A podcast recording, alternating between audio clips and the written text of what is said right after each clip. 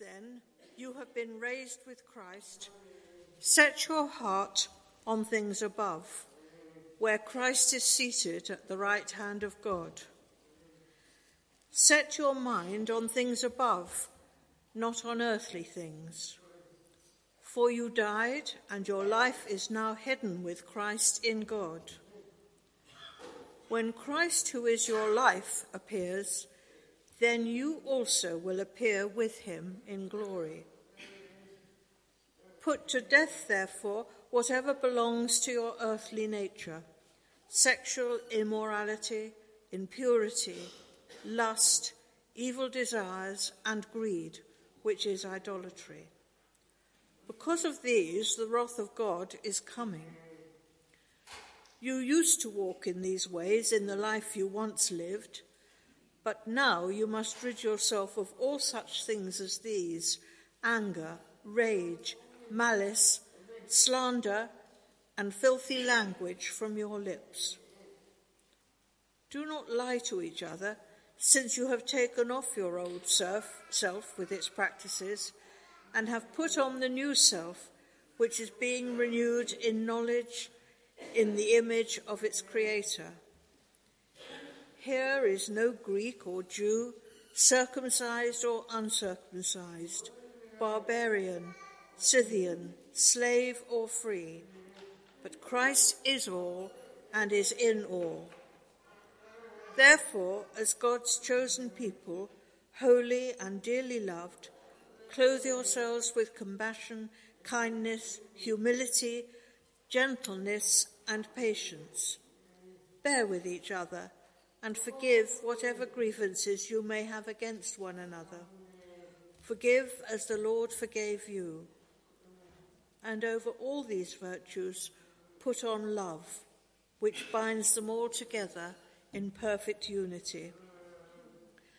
Let the peace of Christ rule in your hearts, since as members of one body you were called to peace. And be thankful.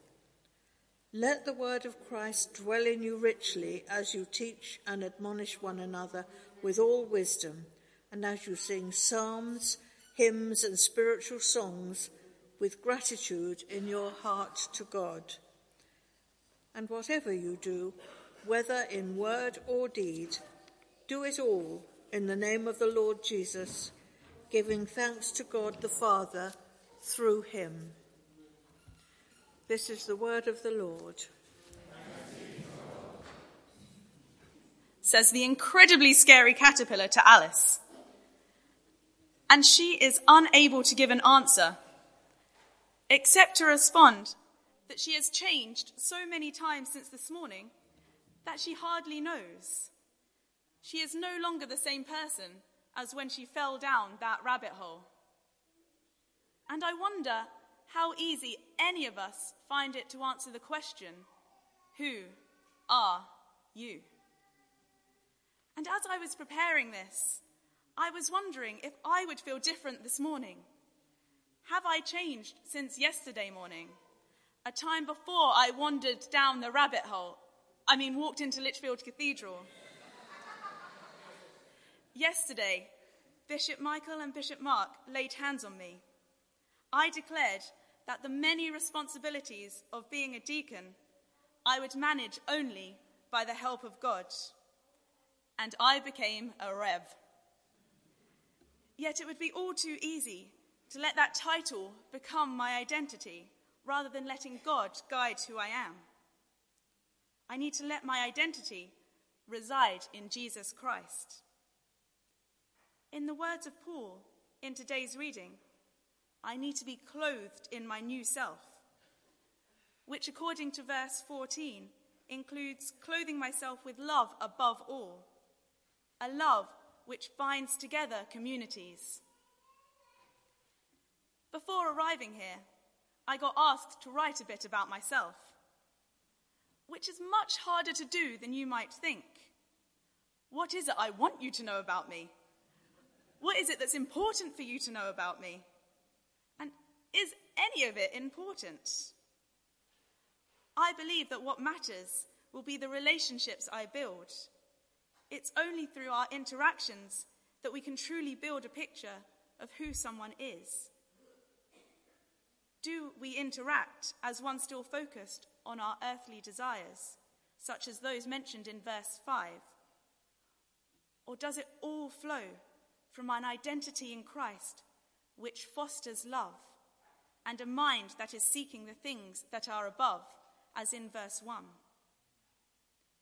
As for me, I believe that God has placed me here in Bayston Hill to be part of your community and to work alongside you in helping the kingdom of God grow in this place.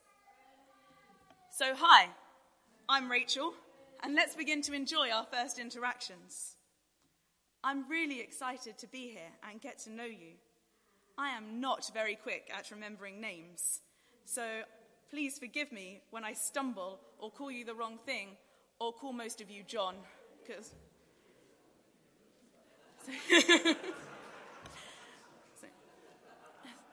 So, me, I enjoy sunny days and I enjoy barbecues. So, thank you for hosting Sam and I on this beautiful day.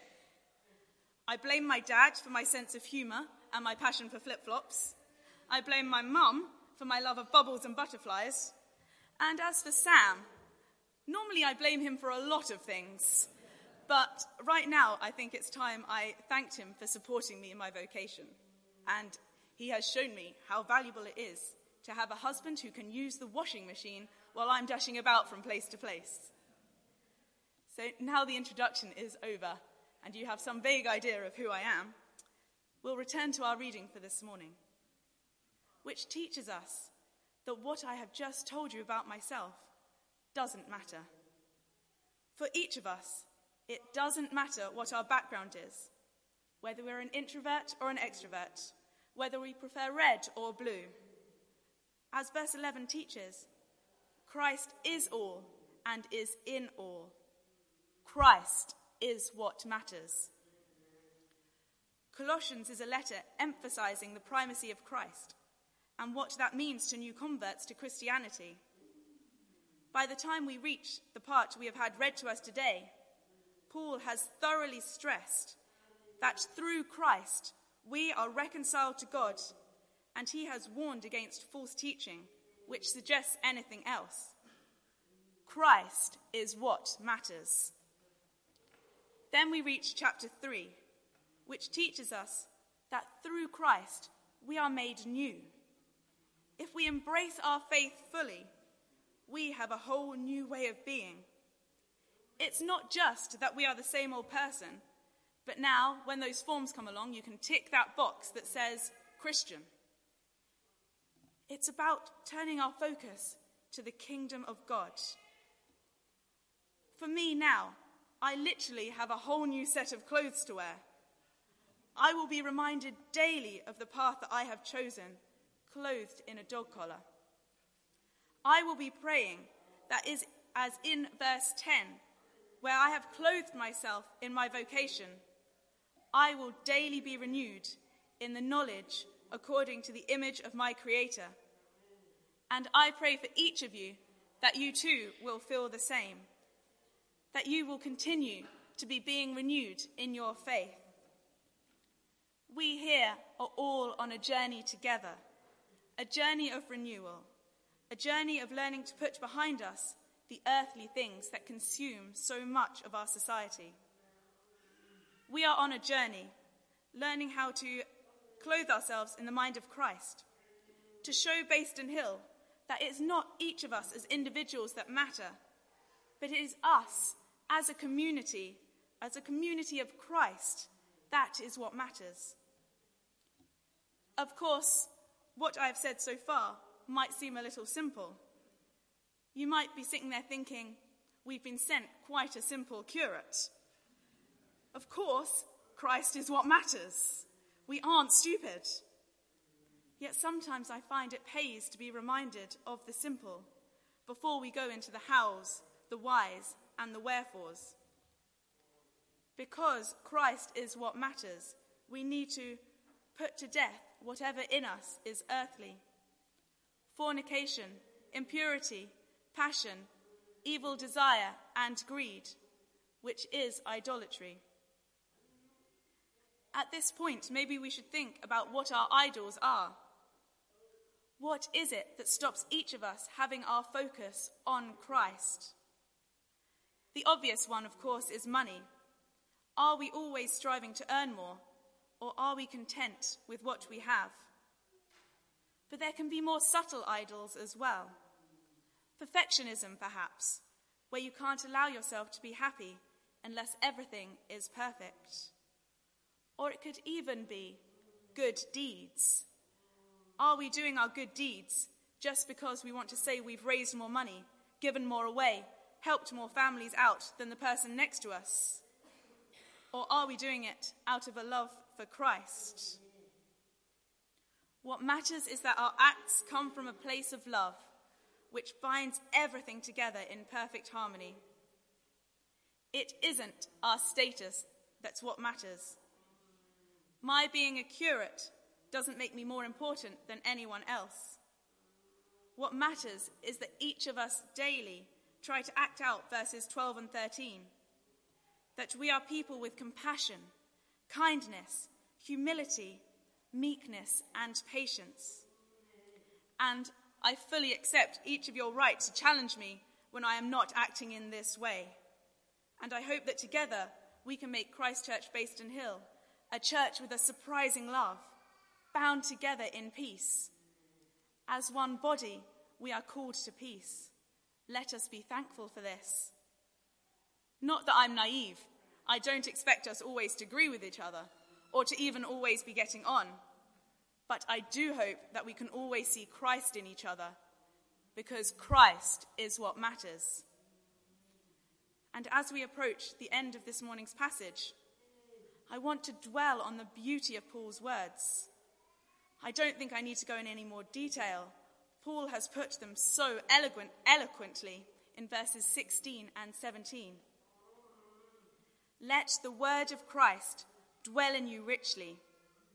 Teach and admonish one another in all wisdom, and with gratitude in your hearts, sing psalms, hymns, and spiritual songs to God. And whatever you do, in word or deed, do everything in the name of Lord Jesus, giving thanks to God the Father through him. Wow, I couldn't put it any better. What a calling! What an identity! To let the word of Christ be dwelling in us richly. If we are dwelling in Christ, we will be able to admonish and receive admonishment with wisdom. We will have gratitude in our hearts for what we have, rather than striving forwards towards what we don't have. Hearing this puts a spring in my step. I want to be like this, and I hope you want to join me. May all that we do here at Christchurch be done in the name of Jesus, and may we be able to give thanks because of what Jesus is doing through each of us. So, in answer to the caterpillar's question to Alice that we started with, who are you? I hope that we can all learn to answer I am in Christ, and Christ is what matters. Amen.